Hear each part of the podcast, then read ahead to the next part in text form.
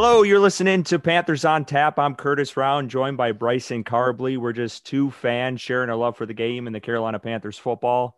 So join us, crack open a cold one, some bubbly, a little wine, some scotch. We don't care, whatever makes you sleep better at night. Bryson, how you doing this evening? Howdy, Curtis. I'm doing great. Just uh, hoping I don't have to go to work tomorrow. Yeah, we're all preparing for this big, big old ice storm that's supposed to be coming here in North Carolina, all the Carolinas. Before we get started, let's do a little self promotion. Stop what you're doing. Go give us a follow on Twitter at Panthers on Tap. Join the discussion on our Facebook group, Panthers on Tap. We have over 2,000 members. You can find all of our episodes on Spotify, Apple Podcasts, Google Podcasts, wherever you listen to your podcasts. Just search Panthers on Tap. Don't forget to give Bryson and I some love on Twitter. You can follow us at Coach Rule and at Curtis underscore round. We got a pretty big episode this evening. There's there's some things happening with the Panthers. Our special guest for our second episode, the owner and co-founder of the Four Man Rush, Kevin Avery. Kevin, welcome. I appreciate it, Curtis Bryson. Definitely an honor to be here. I was uh I was shocked when I got the invite, and I was like, oh, okay, cool, you know. But uh, definitely looking forward to uh, chatting up Panthers guys. I, I could talk Panthers seven days a week if it was allowed. we we love to have you here. Well, let's just start off a little bit. We'll get into the football. We'll get into the football a little bit, but just tell us about your fandom for the Panthers when it started. And I I want to say, have you ever missed a game at BOA? Well, for me, uh, to answer your first question, when did my fandom start? Uh, it started when the team got announced. Now, I will be honest, everybody had a team before the Panthers came here. Uh, my my very first football game, I never forget, it was uh, the 1988 season. Um, the San Francisco 49ers played the Cincinnati Bengals in the Super Bowl. I don't know from my age about the show, but there was this dance called the Ickey Shuffle. the Cincinnati Bengals had a running back called Ickey Woods, and my dad was like, "Well, son, this is the Super Bowl. Who, what team you want to go for?" Um, and I said, "I like the team in the red. It just happened to be the 49ers." He said, "Well, that's the 49ers." I'm like, "Okay, that's my team." And I'm, I'm like eight years old at the time, so so from 88 till uh, 94, I was a 49ers fan, and then when uh, got our own team. And I'm like, well, shoot, I could go to some games now. You know, I'm a senior, I'm in high school. So yeah, I switched over to the Panthers and it was some mixed feelings when they both was in the NFC West together. I was like, dang, my old team versus my new team. But uh, you know, that faded away um, here and I've been uh, been with them ever since. As far as your second question, um, I haven't missed a single home game since the start of the 2011 uh, season. So when Ron and Ron Rivera and Cam came, that's when I started my uh, streak. I was finally in position financially to afford PSLs and um, haven't missed not one home game. So my streak is before the opt out for the COVID, which I did. Uh, it was 72 straight home games, regular season, three playoff games. Wow, that's impressive. Yeah. I got about three on my list. we'll start that once the money starts pouring in let's get into four man rush a little bit here and just tell us a little bit about your guys's what you got going on with four man rush and w- what is it all about? You got that started and i know you've been pretty um i mean active in going to games. You went to a lot of training camps in spartanburg. Just tell us a little bit about that. Yeah sure. So the uh, idea of the four man rush um, it was actually an idea um, to myself I kind of had back in 2014, but I just couldn't find the right mix of guys, you know, to make it happen. Um, so it just came about that uh, uh, I got pulled into a group chat by um, another another one of my Panther friends, and it was just four of us, and you know, we just started talking about you know the Panthers and you know what it would be like to you know tell the complete story of the Panthers because you know let the media tell it. All during that time, you know, it was just pitch. Uh, the other talked about Cam having a towel over his head, um, and you know, like a brief run through of what happened in the game, and we just felt like that the side of the Panthers wasn't wasn't being told properly all the details. You know, the good, the bad, and the ugly. So uh, we decided to form. We started out as a Facebook chat um, group chat for several months, and about August of 2018, uh, we said, you know what, let's uh, let's step this up a bit. Let's uh, let's form a page and let's start doing a podcast. And, you know, went through rough spells because none of us had ever done it before. But, you know, all of us, you know, eventually got connected with the right people. So it's so uh, we formed a four man rush, which started August 2018, and uh, we uh, steadily, you know, just been building up our our platform, our uh, fans, and uh, we're we're starting to get known um, throughout the uh, throughout the area. We was actually voted 19th best Panther podcast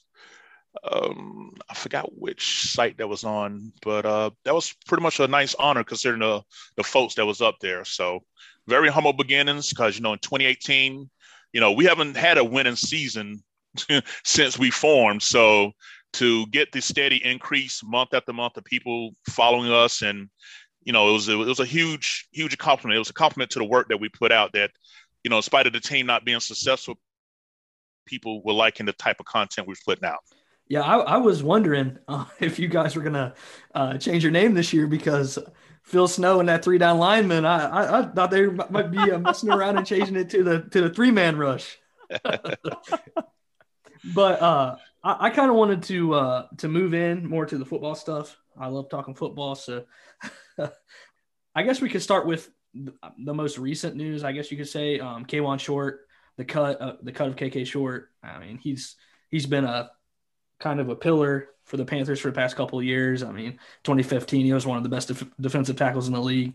Uh, I don't think that can be argued. But what did you think of the move, and what are some other potential cap casualties that you see this offseason? Yeah, as far as Kawann Short, I I'm definitely was a one of his biggest fans. Uh, you know, I'm a guy that loves the guys in the trenches anyway. So, you know, yeah. my love for offensive and defense linemen a little bit stronger than everybody else's. um, but yeah, but when him and Star Lotulelei were drafted first and second round in 2013, I, I, I was one of the fans that excited everybody else like defensive lineman. Yeah. You know, because you know I got tired of us getting gashed up the gut. You know, in 2011 and 2012. Uh-huh. Yep. You know, we'll we'll score 30 points, but you know we'll give it up the middle, and other teams score 35 or 40. So. Uh, yeah, but definitely was a fan of his. Uh, class at personified. We haven't heard not one negative thing about him off the field since he's been here. Uh, he does a lot of great community work. Uh, just just loved his overall demeanors. Um, some of the things that stood out about him was uh, when we watched the film on the All 22 was that he has some of the most violent, active hands. There was a reason why he was so successful uh, here with the with the Panthers when it comes to disengaging blocks and moving people around. I mean, for a guy that big, 330 pounds, he could move. You know, but at the end of the day, Father Time's undefeated, back to back shoulder surgeries, 32 years old, $20 million cap hit. I mean, it was it was pretty much expected. Yeah. You know, and one thing I tell people, you know, you know how people always talking about, oh, restructure, restructure, restructure. Well, originally his last year of this contract was only supposed to be about 12, 13 million dollars, but because he kept restructuring to help out the team, that was the reason why it blew up to 20 million dollars because that money just kept getting pushed further and further down the line. You know, uh, when people okay. yell restructure, restructure, I'm like, okay, you still got to pay the man. Yeah. Yeah. You know, and you know, we we've had some outside of 2017, we've had some really tight years when it comes to the salary cap. So that was that was that's what that led to. Ke- but Kevin, if I can jump in here, why sure. why now? You, you see the reports out there that they could have saved they could have saved the money if they cut him. He was a post June first cut. So why why release him now and not wait until that post June or give him the post June first designation so you can you could save more money. You I think it was four and a half million dollars. I mean, what why why was the decision made to do it now versus wait or give him the post one designation because he wasn't given that?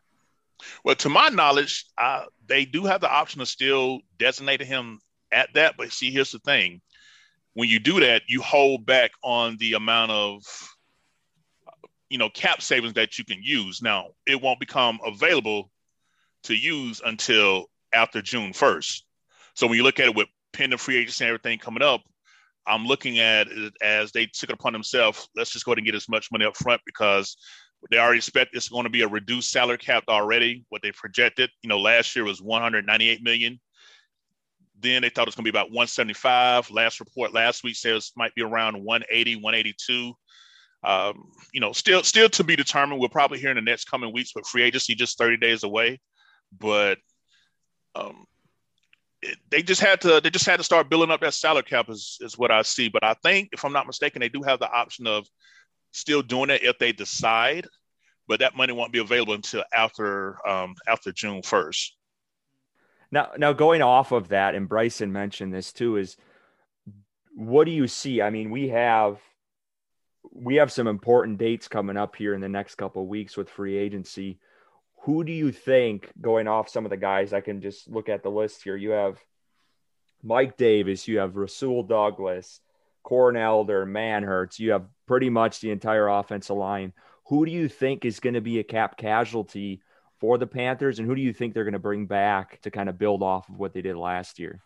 Well, as far as a cap casualty being players who still under contract that could be released, uh, one of the first ones that I think should be a no-brainer is uh, Stephen Weatherly. Mm-hmm.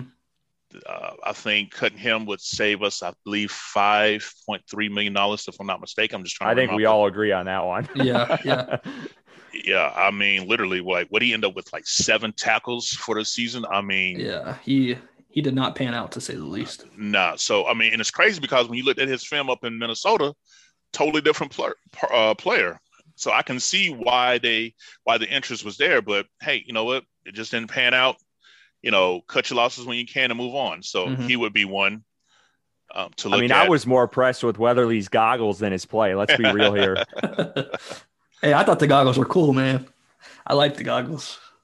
Yeah, they definitely provided an interesting touch. You know, make those of us that uh that wear lenses uh, feel like we're being represented on the field. So. Another one that I that I would mention is Palardy because I thought the punter this year that we brought in the rookie I can't his name is escaping me right now um, Charlton. yeah, Charlton, Joseph Charlton. I, I thought he played well, um, well enough to move on from Palardy, uh, a smaller contract and a younger player in general. And uh, according to Spotrac.com, with those two cuts, with Weatherly and Palardy, and then with the um, Kawann shortcut already, that puts the Panthers at about $35 million in cap space, uh, not including the Moton franchise tag that's incoming, um, which I think is going to be around 14.5 million uh, for a franchise tag, if I'm not mistaken. So, I mean, they got some cap to work with, and I don't know any potential trades that may happen. I, I hope a potential trade does yeah, we'll, happen. We'll get into that in a little while. Kevin, let's talk a little bit about the offensive line. Out of those, out of the guys that they could lose, who do you see them? Do you see them bringing back anyone? Honestly, if you ask me based on what I see versus what they think, um, the talk is possibly John Miller could be brought back. But when I look at the interior alignment that's coming into this draft, we seriously could, if when we're able to resign Moton, which we will, we can get to that subject a little bit um, later here as well. I really think that we can we have the opportunity with currently eight draft picks, and would there been a possibility we could trade back to maybe add a couple of more, we could essentially have a brand new offensive line just out of this draft. I mean, the the talent, particularly at guard and center, is deep. Like there are guys that and that's going to be selected in day three. That's going to be some real solid starters for year to, for years to come. Mm-hmm. You know, based on the film work that we see. Me personally, um, I'm a fan. I, I, hope we sit at eight, and if Penei Sewell happens to drop because everybody's going crazy for these quarterbacks and wide receivers in front of us, that would be my ultimate dream to get the uh, the uh, left the franchise left tackle out of Oregon. That would be my my my bromance crush of the draft if we could pull that off. Well, I mean, Carolina hasn't had a, a left tackle since Jordan Gross, so that it, that could be a big move especially yeah. if you if you if they franchise tag Moton, you yeah. have him and you you solidify both the ends of the offensive line, which they haven't done. They they either they, they either have had one or the other or none. and that's right. really been what the Carolina Panthers have done with their off. It's been patchwork for the last six, seven, eight years. It seems like. Yeah, since he left, we had a we've had a different starting left tackle every single year you know, for the uh, for the Panthers. So it's, I mean, when you think about it, I mean, what 2014, Byron Bell, 2015, Michael Oher, 2016, uh, we switched over Mike Remmers, 2017, uh, we had Matt Kalil. Um, I mean, you know, it just, you know, the hits just keep coming literally to the quarterback, but, but it's just, um, it's just it's just time to just finally secure that position because that does so much, not just for the offensive line, but for your quarterback, for your running back. I even look at it as help for the defense because when you got someone protecting, the chances of your drives um, going further increase, scoring opportunities increase, and you know put points up on the board. You know, a franchise left tackle. I know it's not a sexy pick to those who don't appreciate you know what that grunt word is like, but uh, for me, you know, that's looking like that's looking like um, you know, a two piece bikini in the summertime. To me, we get a we get an offensive lineman such of his caliber. That's sexy to me. So, so that's your ideal plan um, in, in, the draft. What do you think Carolina is actually going to do? As far as what I think Carolina's going to do, as much as I, much as I don't want to do, I'm not heavy on the whole. We got to have a quarterback in this draft. I'm not on that. Not that there's not talent personally. Looking ahead, I think the 2022 quarterback class will have more NFL ready quarterbacks coming out. But you know, listen to Panthers social media. They think we don't get a franchise quarterback out of this draft it's going to be the end of the world. You know, it's this draft or not. But you know, time will always tell. But I think that uh, if a quarterback is not taken, is, is a legit option um, in the first round um, for the Panthers, I think it would be that uh, tackle or even cornerback. Okay. But as far as um, addressing offensive line, I could see them drafting at least two to three offensive lineman because a lot of people don't remember Matt Rhule at his heart, he's a trench guy. You know, that's where he got his beginnings with um, in the coaching ranks was um both the offensive and defensive line. We'll get into more of the draft here in a little while. I just want to s- stick with these free agents a little bit.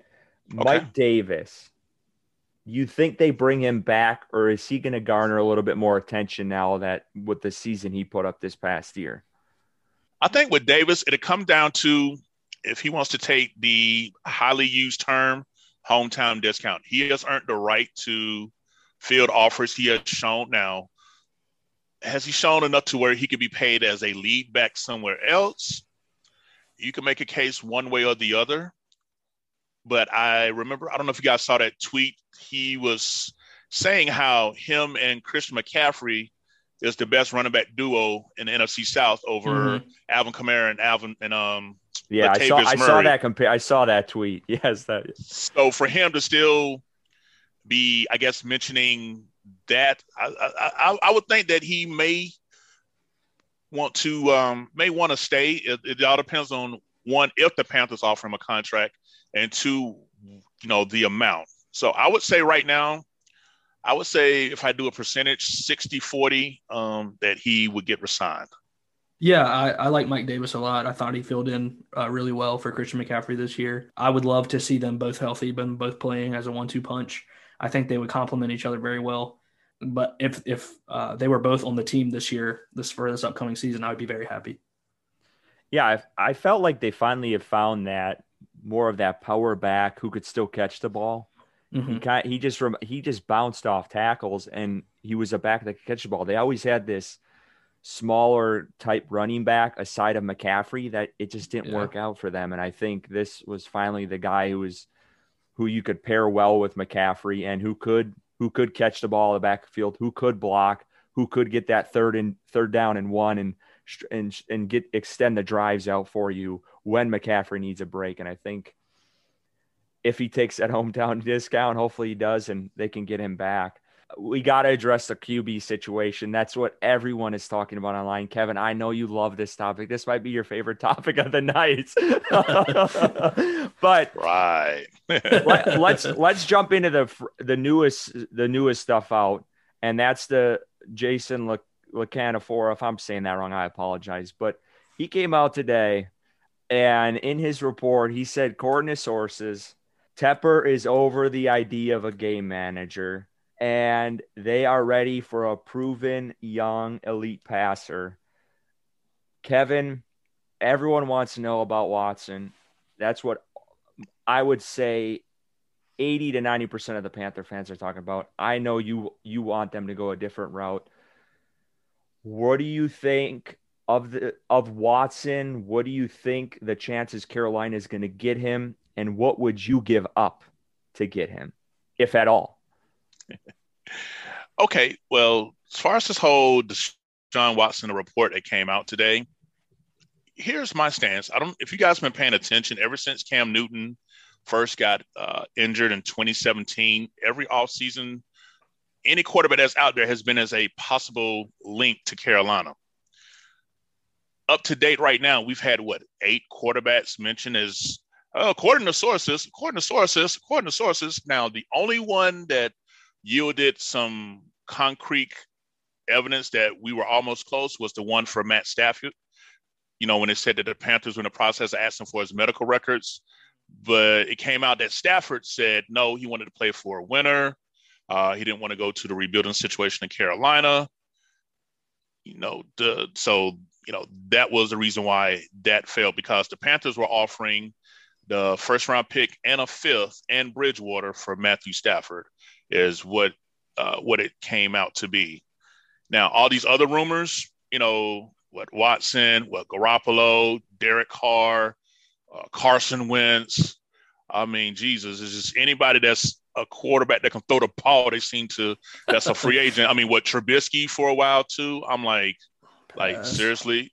But as far as strictly with just Watson, um, talent wise, there's no doubt he by far would be the most amazing quarterback talent we've had. Well, since you know Cam, definitely an upgrade in Teddy Bridgewater in every aspects of the game, without a doubt. Uh, the reason why, and when I take my feelings out of it, because I do have feelings attached, because I'm a Teddy Bridgewater fan, but when I look at it, you know, without bias, I just don't see the Carolina Panthers having enough of the type of compensation that it would take to pull this off. Because last reported, the for Deshaun Watson, but of course now they're saying they don't want to trade him. But what was last put out there, they want at least two first round picks two second round picks and two defensive starters for Deshaun Watson. Okay, even if you were to so, so are you willing? Oh, are you willing to give up Burns? I don't. I don't want to cuss on here, but H E L L no. oh, you can cuss on here. We, we got the explicative content. Oh, you're we grown. Yeah, okay, yeah, you're good. Hell, no, no. see, see, I I lean more towards. Uh, I want Watson. I'm I'm I'm a fan of Watson. I'm not a fan of Bridgewater. So uh, I lean towards the first round picks. I'm okay with Christian McCaffrey. I'm okay with. Teddy, uh, obviously throwing Teddy in there, I'm okay with. But w- once you start getting into the to the young defense defensive players, the young stars, Burns, Chinn, Brown, that's just. I mean, that's asking way too much, way too much from a team. And and I I know some people argue even the first round picks and Christian McCaffrey is too much, which they have a fair argument. But I think once you start getting in, into the defensive stars for the Carolina Panthers and and you're throwing in those first round picks and you're throwing in Christian McCaffrey and Teddy, that's just, I mean, you're, you're kind of asking for disaster to happen at that point. Yeah, because if you look at it, they also let go of J.J. Watt. What dynamic defense player that we have would thrive great at a cheap rate right now? That would be Brian Burns. Uh-huh. You know, to go from Watt to Burns, that would be probably what they would ask for. Me personally, based on the what the personnel they lost, I think that they would ask for those picks plus something like Burns and Chinn mm. for Watson. And for me, um, I'm not a fan of giving away draft. I feel like you don't give away your first round draft picks until you're just one player away from from making it. You know, like since we're rebuilding and we have so many holes, I just don't see the Panthers being a much better team than the team that he's left. You know, because what we would have to give up to acquire him, we only have three offensive linemen, you but, know, under but, contract. I mean, it begs the question: you know. Are they in a, a full rebuild? Can we say that? Me personally, I feel like we are because when you look at the talent that we lost, the long terms, the Cams, the Luke Kuechly, the Greg Olsen, that's a lot for any franchise losing one all season you know, and when you're talking about a roster that was turned over over 60% new players, you know, that's asking a lot. This when was the last time you seen this many young players getting this many snaps on both sides of the ball? You know, Ron Rivera was very veteran heavy, friendly, and was stubborn for playing. For for God's sakes, he had Brian Burns on this on on the punt team. I mean, as a gunner, you know what I'm saying? So I mean, yeah. That, You know, that we could talk an hour on that. Let's be Oh, real God, yeah, yeah. yeah, so so the love for the rookies wouldn't really wasn't strong. I, I just like I, I just think that based on when you look back at Rhule's record of what he did at Temple, what he did at Baylor, it's, it's still very similar. He played a lot of his younger players, his freshmen and sophomores. They grew up sophomores and juniors, juniors and seniors, and by that third season, things went well. And I can see that being the same pattern here because when we look ahead to 2022 salary cap, oh my God, it is lovely for us. It is absolutely lovely. So we can stomach through this one with reduced cap and get back to and get to 2022 with our core players.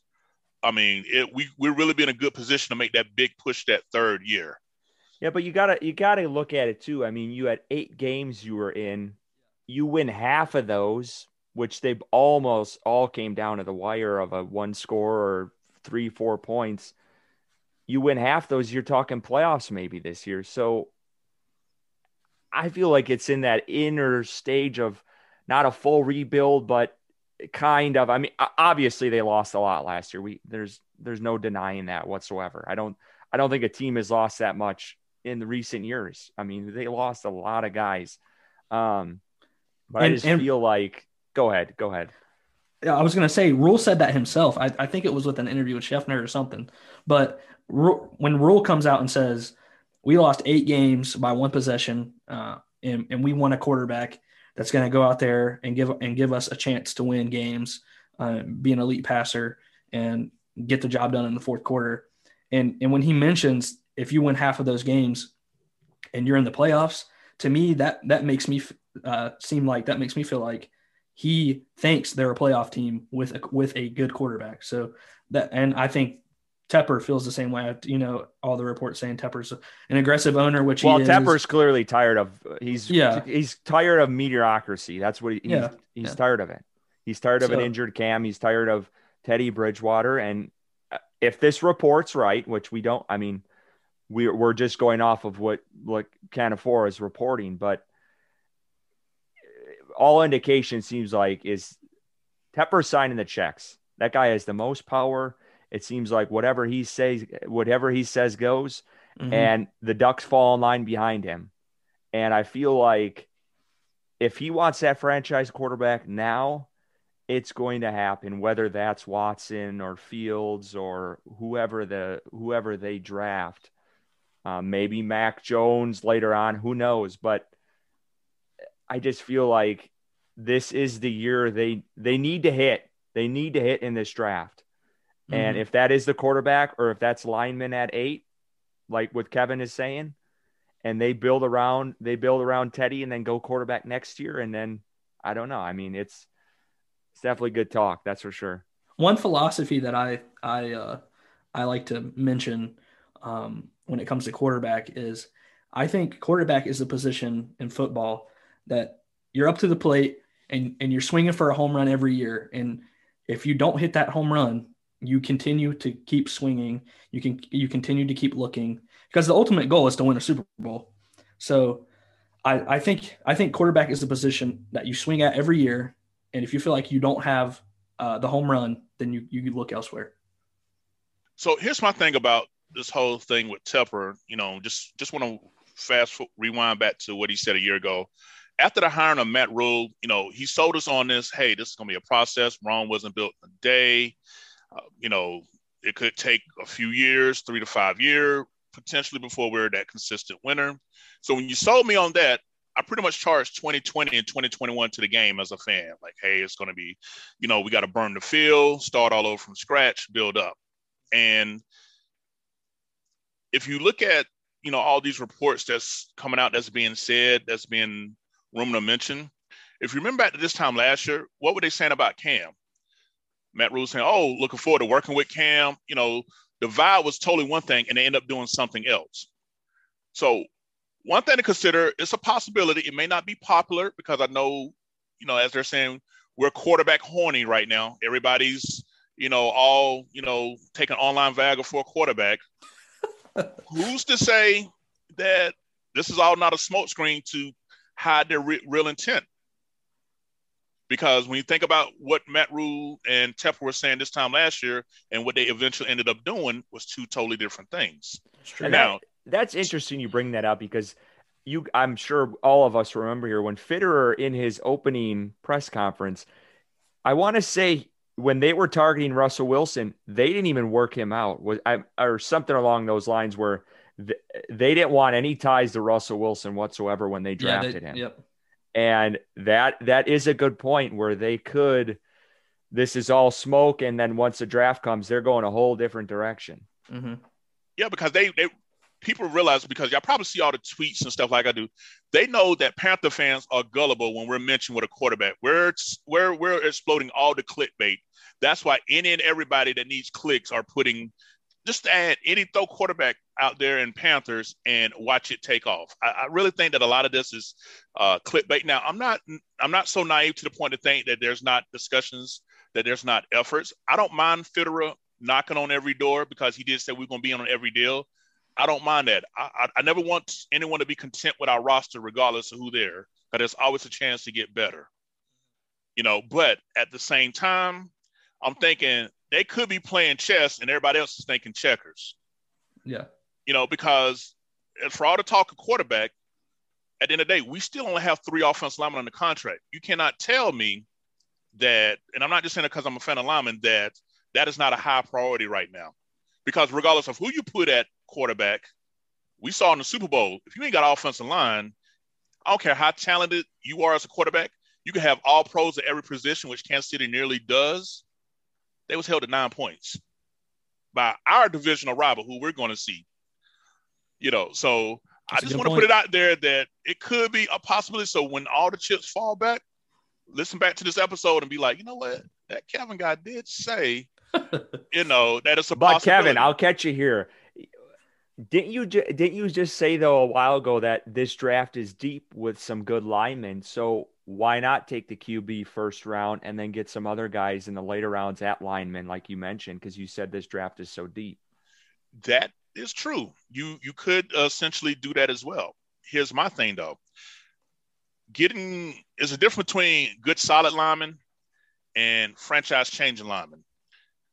The two there's two, I would say there's two or three offensive linemen in the first round that at number eight that I would consider some I would I would feel comfortable we trade back and picked up at. Like for example, no doubt, Sewell out of Oregon. If he's there at number eight, we should do a power walk to the podium or whatever type of setup they're gonna have in Cleveland.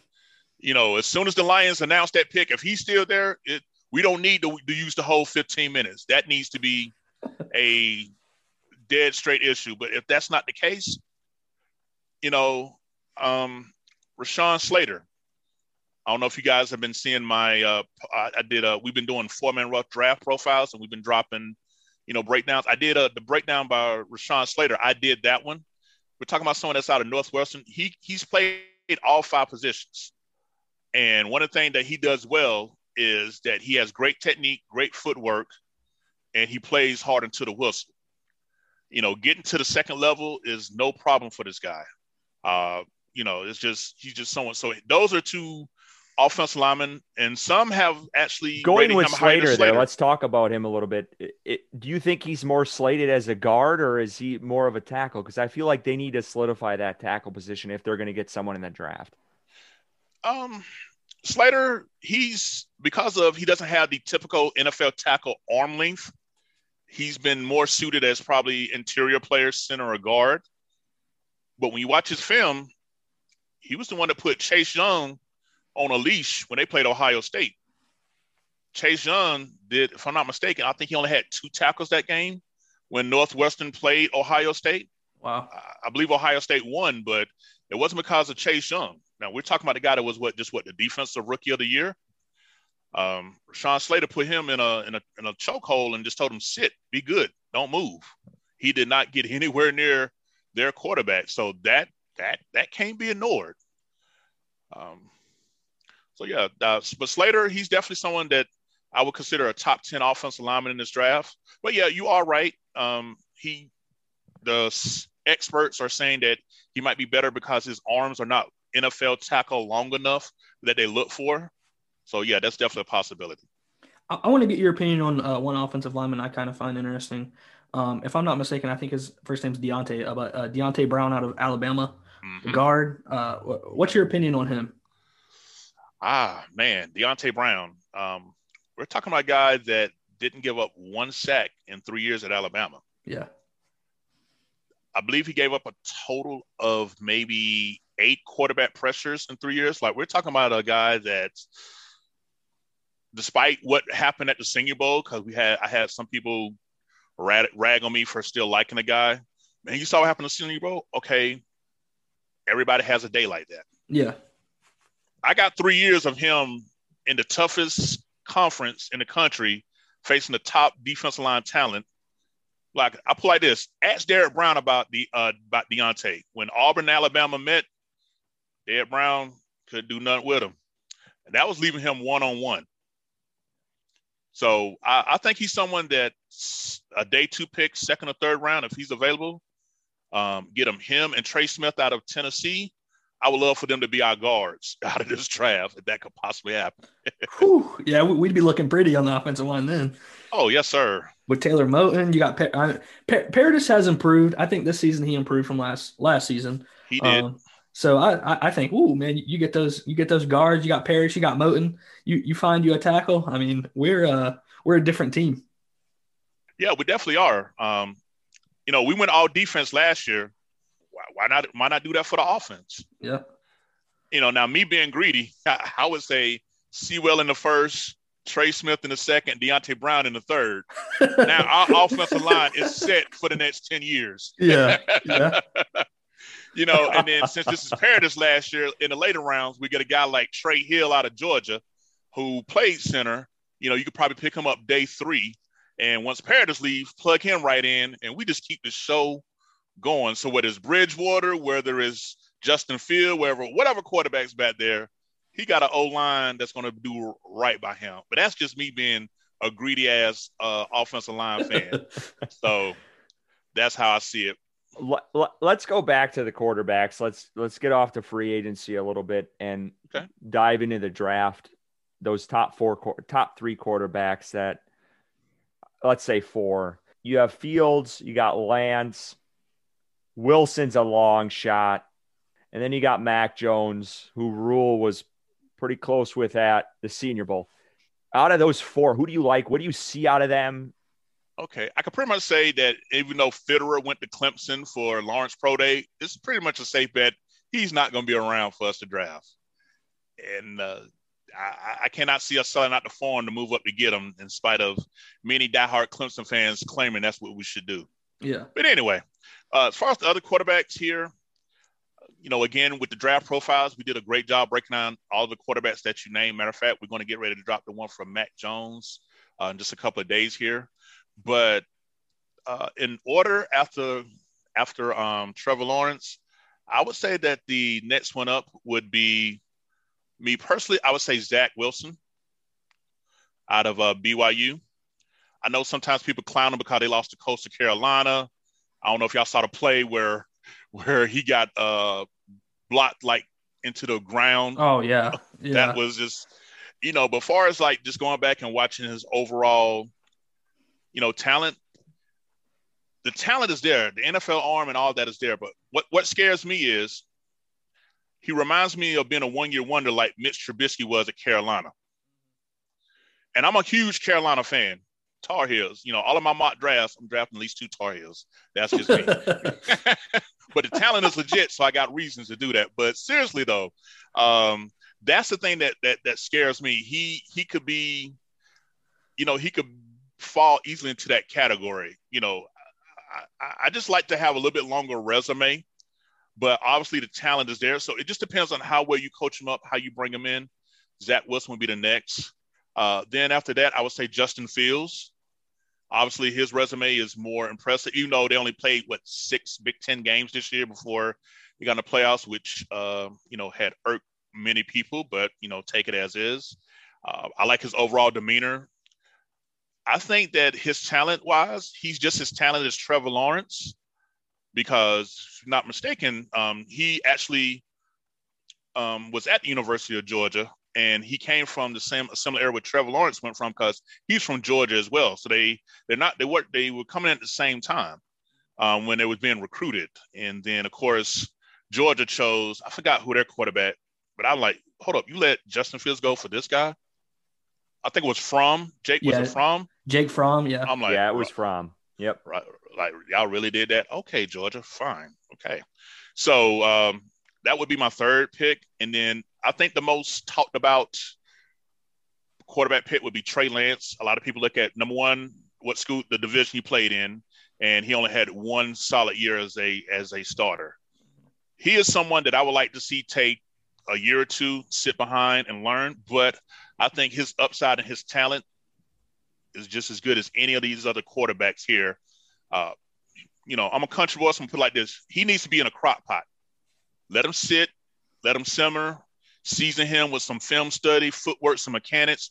Do for do for Trey um, Trey Lance what you didn't do for Cam Newton, because Cam Newton was very talented, but he was raw in his mechanics and his footworks, and that's something that we talked about all his career.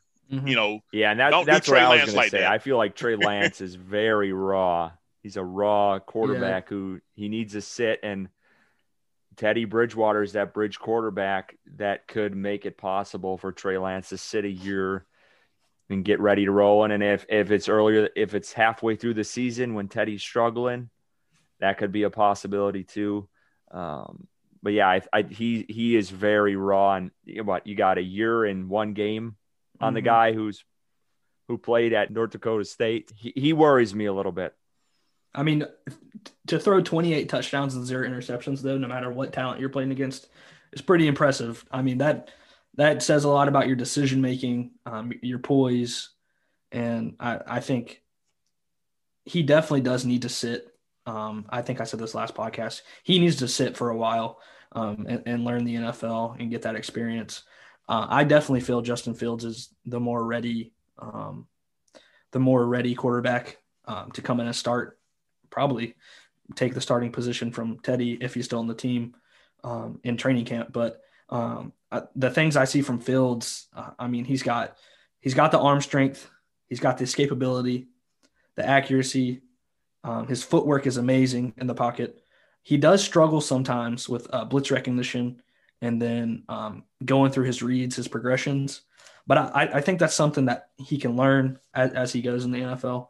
But I, I love Justin Fields. Um, I, me and Curtis talk about it all the time. Justin Fields is my um, my dream pick if Watson doesn't happen. Kevin, uh, something I want to mention to you about uh, Wilson. Mhm. I don't know if you saw the report today, but there's there's teams that have Wilson ranked over Lawrence. They have him that high on, on the board. What's your opinion on that? my opinion on that is that's why there's drug testing done. you know, because my God, I, I, like I said, I'm a Tar Heel fan, so um, I'm I by no reason have any reason to have love for Clemson and ACC, but Trevor Lawrence is probably the most NFL ready out of all of these Mm-hmm. you know, quarterbacks here. Uh, the rest of the quarterbacks, I think, could use some seasoning, could use some sit down time before they're actually thrown in there. That's why I was saying I think 2022 has more quarterbacks that'll be ready to start than this class, even though I think this class is more has a little bit more talent in the top half of the quarterbacks. But I think as far as like the the mentality and everything, because you know, there's there's there's some noticeable flaws in all the other quarterbacks behind um, Trevor Lawrence that could get picked in the top 10. You know, here, like some of the things about, you know, you talking about Justin Fields is that, you know, he can become a little too indecisive, you know, when there's a rush lane in front of him. Um, you know, they're the, the offense, Ohio State, it's a one read offense. And like you said, you know, the NFL coverage is a lot tighter Yep. than, than it is in college. So when his first read ain't there, what's he going to do? Yeah, that's something that Tua struggled with this year because I think it was um, I, I can't remember the announcer, but he said Tua was struggling this year because he's waiting for wide receivers to get Alabama open and not NFL open. So I think that's that's something that that Fields could struggle with. Um, I, I could see him struggling with that, but um, I, I hope he wouldn't.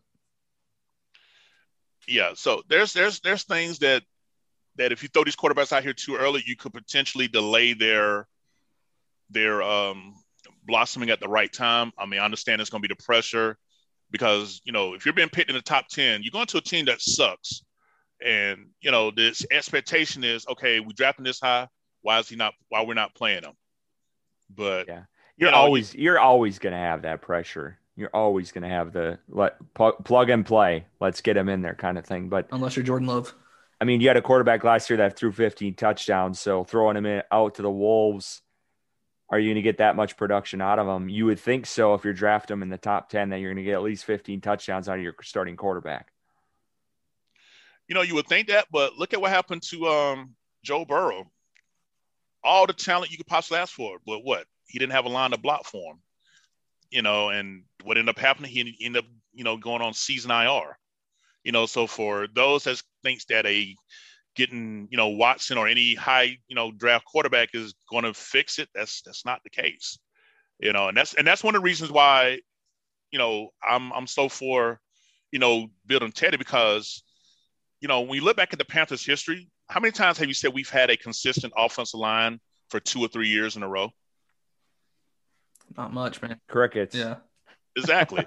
when I think about the last really great offensive line time frame. I think of the the 2008 Panthers. Mm-hmm.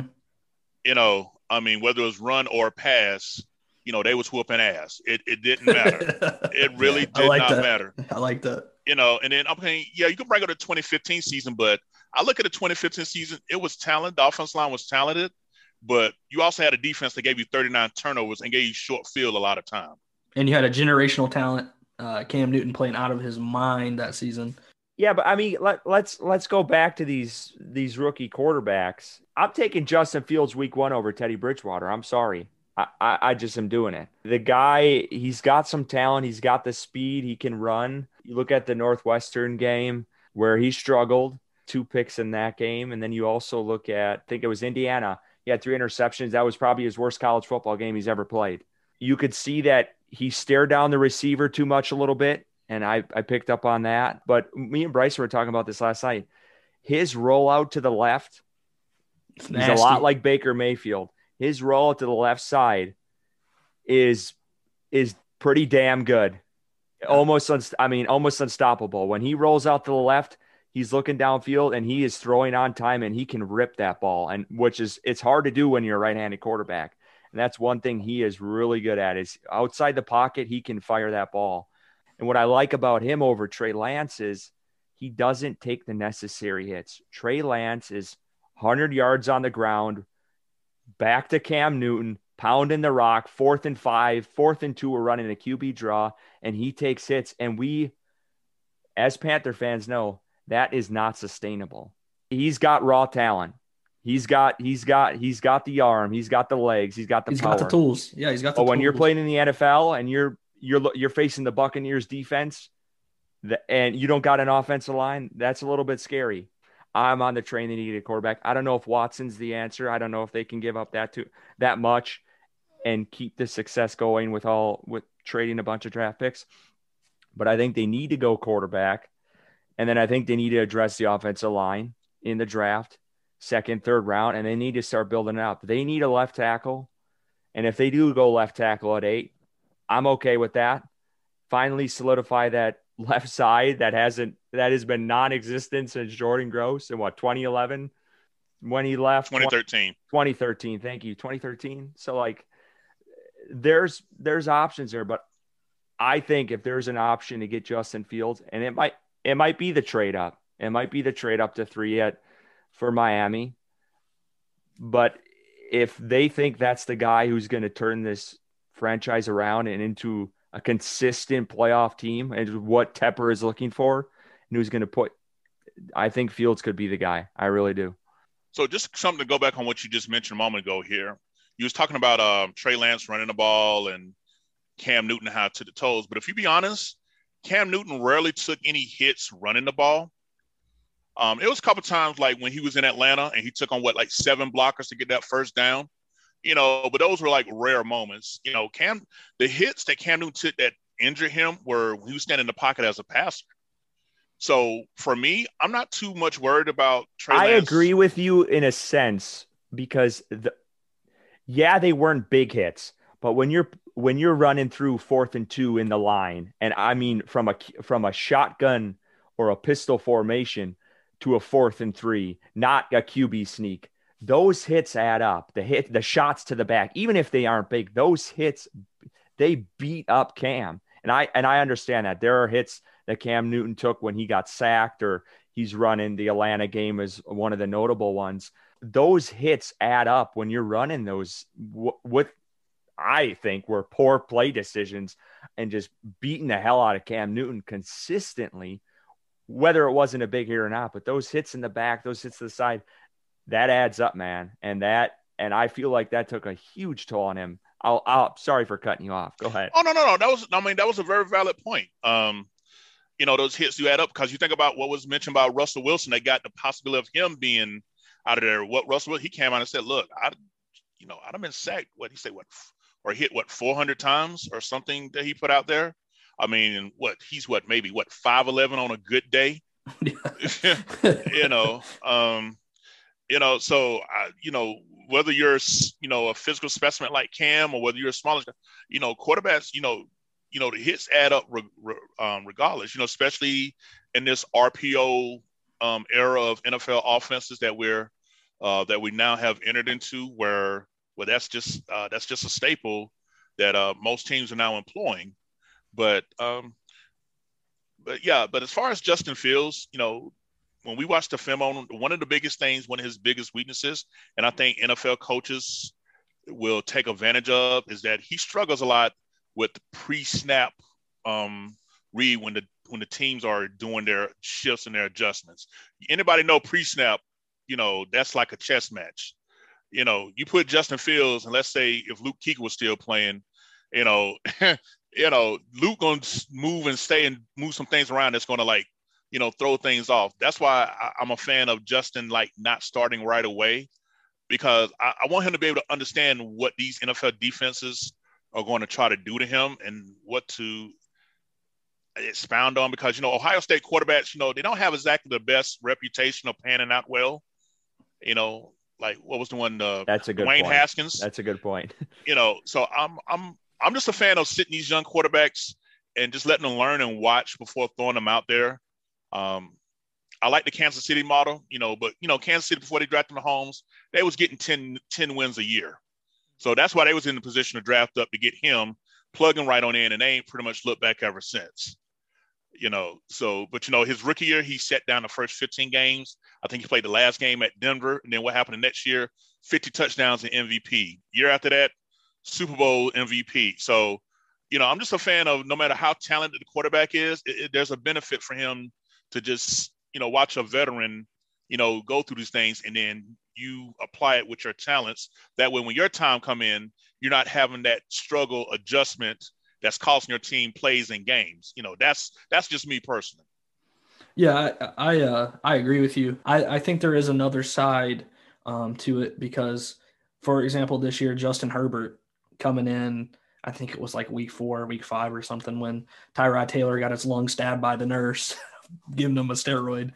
Uh, that was actually against us. Was it really? Oh, okay. Yes, Tyrod Taylor was. Yeah. Oh, yeah. That, uh, no, that was the yeah, week before. That, yeah, no, that was Herbert's, the week before us. When yes, they played yeah, City. week before. Yep. It was Kansas City. Yeah. So he came in um before that. So yeah, um, week two uh, against Kansas City and, and almost won yeah. the damn game. Yeah, Herbert is a is a solid talent. I mean, he is um one of my favorite uh quarterbacks from last year's draft. But I throwing him in and seeing him blossom the way he did last season. I, they didn't win very many games, but I think that the Chargers had a lot of injuries and um, their offensive line wasn't very good either. But Herbert played great. He, I mean, I don't think you could expect him to play any better than he did last year. And I think that situation um, gives me hope for the draft, like drafting Fields and throwing him in in Carolina and and going that route. So Kevin, are are you opposed? Let's say draft day comes, and it's Lawrence one, Wilson two, and Carolina's looking to trade up. You're totally against that to get yeah, um, to get Fields. Yeah, and I'm against. It's not so much Fields, but I'm just looking at the bigger, the bigger issue as a whole. Carolina right now has 17 unrestricted free agents. there are holes to fill. We got to reduce capped. Um, 17 unrestricted free agents. We're not going to have them. We're we're going to be lucky to keep Moton tag or um, tag or not, because the tag is actually the same amount of his value. 14 million dollars is what the market value saying that Taylor Moton going to get, and the tag, ironically, is 14 million dollars. So, uh, you know, we'll we'll keep him around that price, you know, whether we get the tag or not. Uh, but you know, outside of that, you know, I mean, I know moves were made. We might be able to get a couple of mid-tier uh, free agent signings, but uh, just for me, I, am just not a fan of trading away draft capital when you're when you're rebuilding because, you know, one thing that the Panthers have suffered over the years is that when a star player goes out, the pay, the players that come in to the Philly spot, they're not talented enough to keep this thing going. How many teams we see injuries don't derail them? Like look at the Eagles 2017 Super Bowl season. They had eight starters go on injury reserve, but they drafted well and had enough, you know, quality players that could step right in, and they didn't miss a beat. You know, and I'm just thinking that I, I just want us to finally have some some quality depth, which a lot of our fans overlook. They think it's just supposed to be 22 starters, play all the snaps. You know, the bottom half of your roster is really what what keeps your team from being eight and eight and 12 and four, in my opinion one situation I was discussing with Curtis before we got on was um, one that kind of intrigues me, and I kind of ranked it with him as my third favorite option. They don't get Watson, they don't trade up for Fields, and they draft Sewell out of Oregon at eight, but they trade for Sam Darnold. They they trade a I think the mock draft I saw was a second round pick and a fourth round pick for Sam Darnold. They take the left tackle in the first round. They take a guard in the second or the third round and and kind of give Sam Darnold a chance in Carolina. Um, what is your opinion on Sam Darnold? Uh, as far as my opinion on Sam Darnold, um, let me clarify by saying that the the New York Jets front office is fucked. That's the nicest way I could oh, put it, and you know, so hope the FCC don't come down on me for saying that, but that's just the best that's the best way I could put it. So from that regards, it would be when we when me. we get the fine, I'll be coming to your doorstep. All right, just let me know what your cash app is. lending yeah. tree. Well, uh, give me some stock in LendingTree. We'll be all right. hey, my stock options did good. Yeah, yeah, we can talk about that.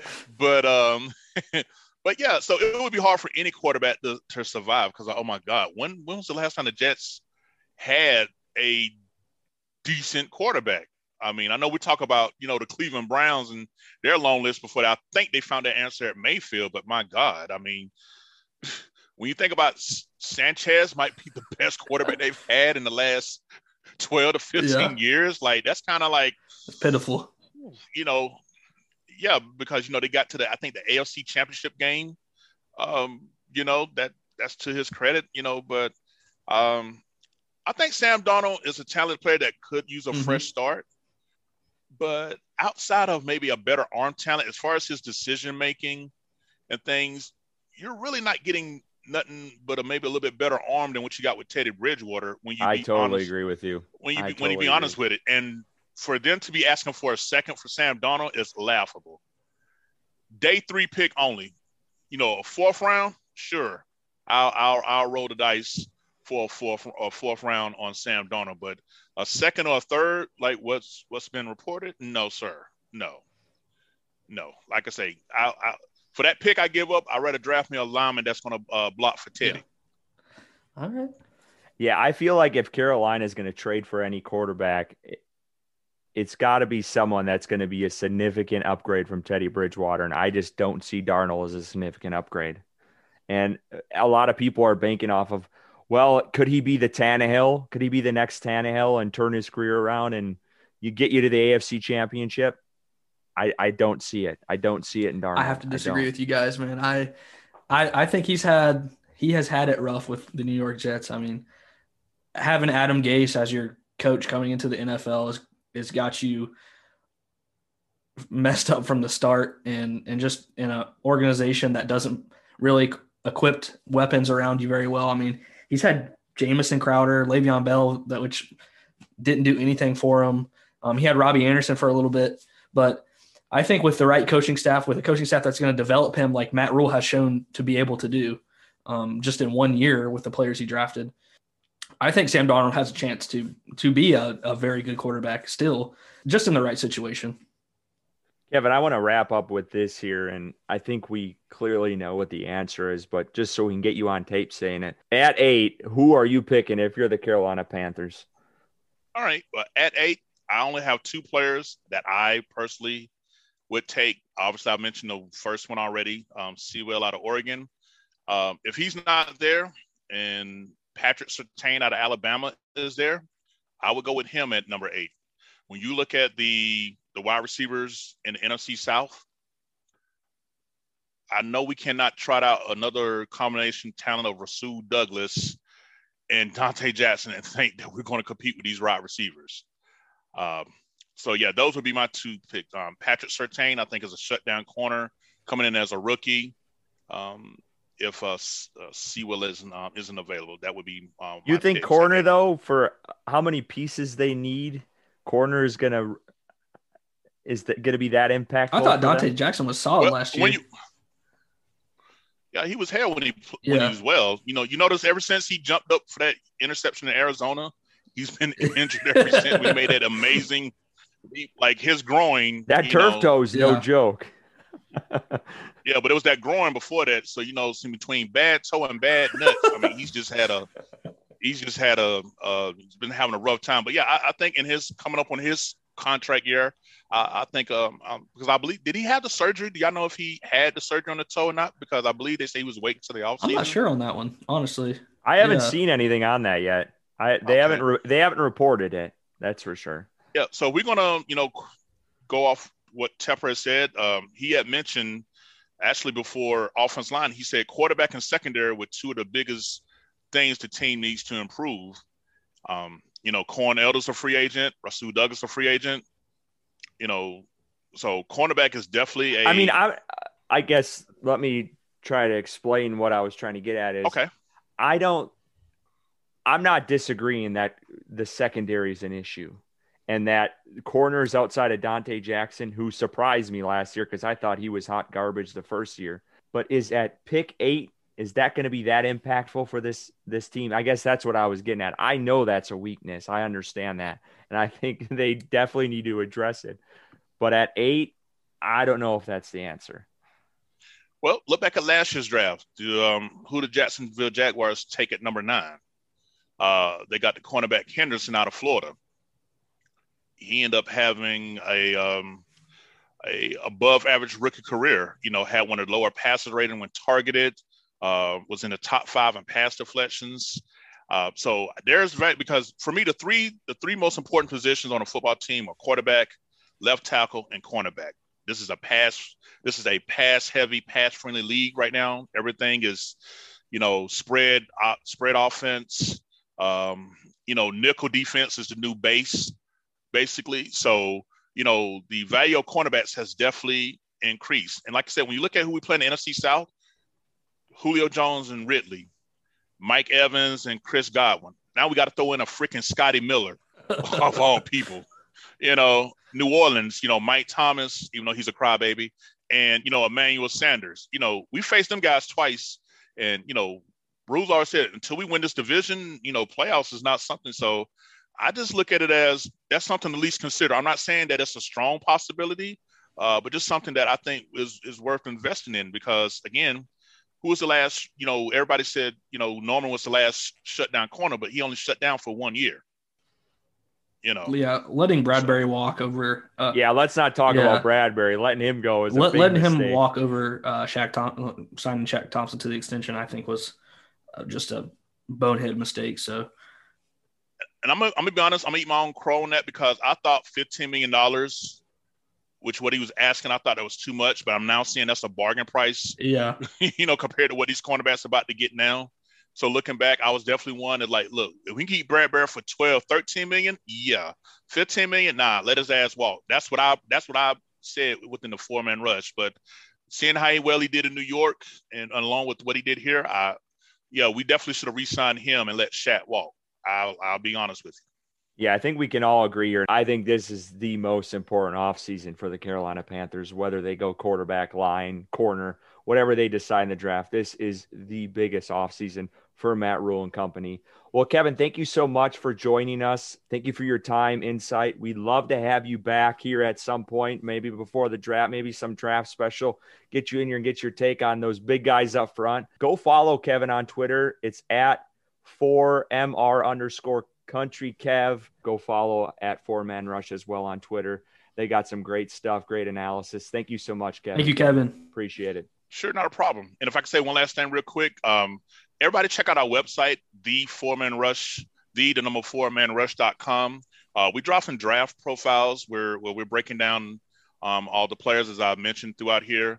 And then that's where you can find all of our other content on social media Facebook, Twitter, um, our podcast, all that stuff. Definitely come check us out. We uh we got some things coming down the pike here, and um we just want everybody to come check us out and um and be the first great stuff. Know, uh, yeah, you, you, guys you guys are you guys are doing yeah, great we look stuff forward to it, Kevin. We look yeah. forward to it.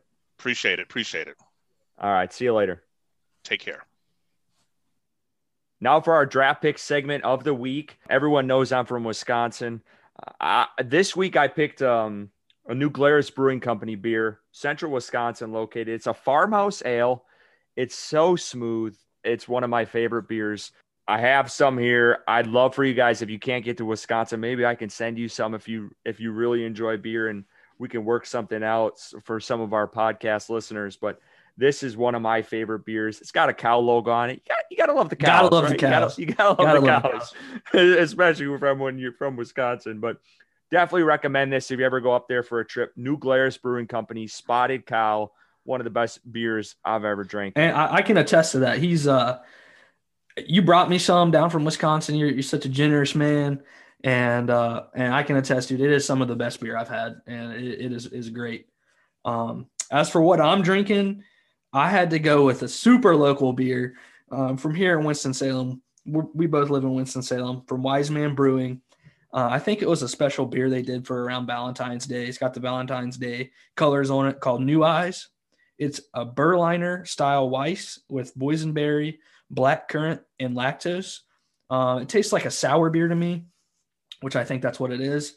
Um, it it is delicious. Uh, oh, we were talking earlier. I, I, think I've I pretty much finished it before we even started the episode. Uh, it's really good. Um, they they say the real voyage of discovery consists not in seeking new lands, but with seeking new eyes. So um, that that's what they put. On, Yeah, oh, that's what they oh, that's what they put on the beer. Um, it's uh, five point one percent. It's watching. Yeah, it, it's watching you. Um, and uh, it's five point one percent. Uh, I, I highly recommend Wise Man Brewing. I can't say enough about them. Uh, they have a great brewery to go to and hang out. Um, and then obviously their beer is just out of this world. One of my favorite breweries for sure. Yeah, and just to clarify, that this segment, they're not paying no, us to do this. No, we just love uh, drinking uh, yeah. beer, and we're just trying to share our favorite beers with you guys, and hopefully start a chain here of, you know, just guys sitting around drinking beer, talking Absolutely. sports. Thank you for watching the Panthers on Tap podcast. You can catch all of our episodes every Thursday on Apple Music, Spotify, Google Podcast, wherever you listen to podcasts. Just hit the follow button on Twitter at Panthers on Tap. We share all of your Panthers analysis, breaking news. And as always,